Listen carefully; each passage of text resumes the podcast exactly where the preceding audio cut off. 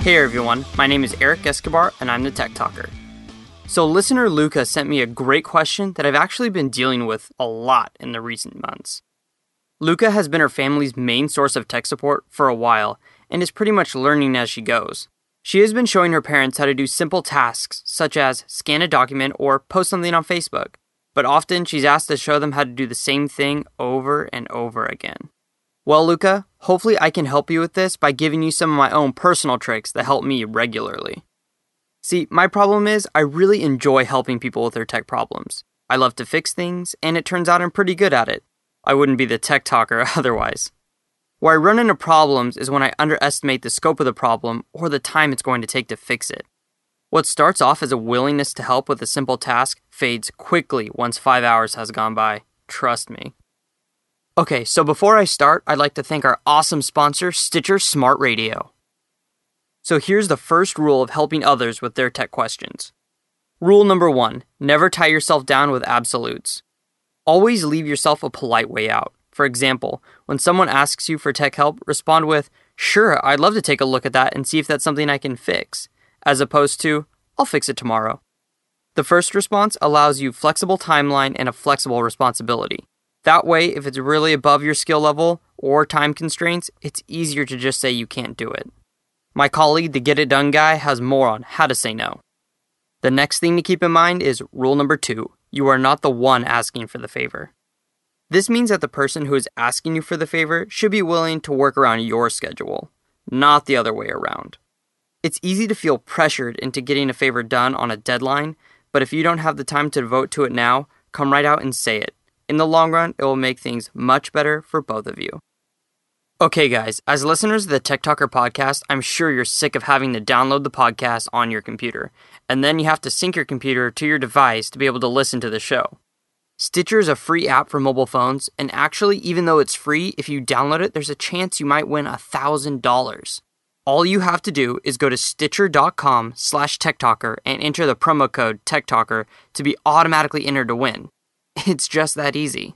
Once you have Stitcher, you'll have this podcast already in your favorites, and you'll also have access to all the other Quick and Dirty Tips podcasts and thousands of others on demand, no downloading, no syncing. And what's even better is Stitcher works for the iPhone, Android, Blackberry, and Pre. So that's Stitcher Smart Radio. Don't forget to enter the promo code TechTalker at registration. Okay, so far, so good.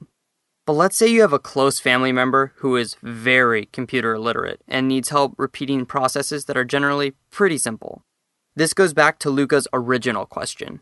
Let's take scanning a document as an example. Many beginning computer users will write down the steps of how to do something one by one in order to remember them.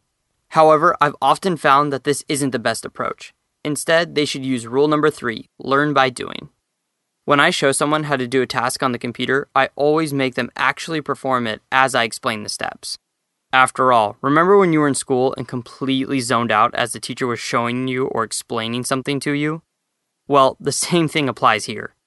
My motto is learn by doing, because you gain so much more from doing it yourself rather than just watching somebody else go through the motions. Now, while this is a great technique when you're guiding someone over their shoulder, having them repeat these tasks when you're not there, it can be an issue. That's why my favorite tool when I'm teaching is rule number four make screenshots. After you explain how to do something, create a guide by taking screenshots of each step.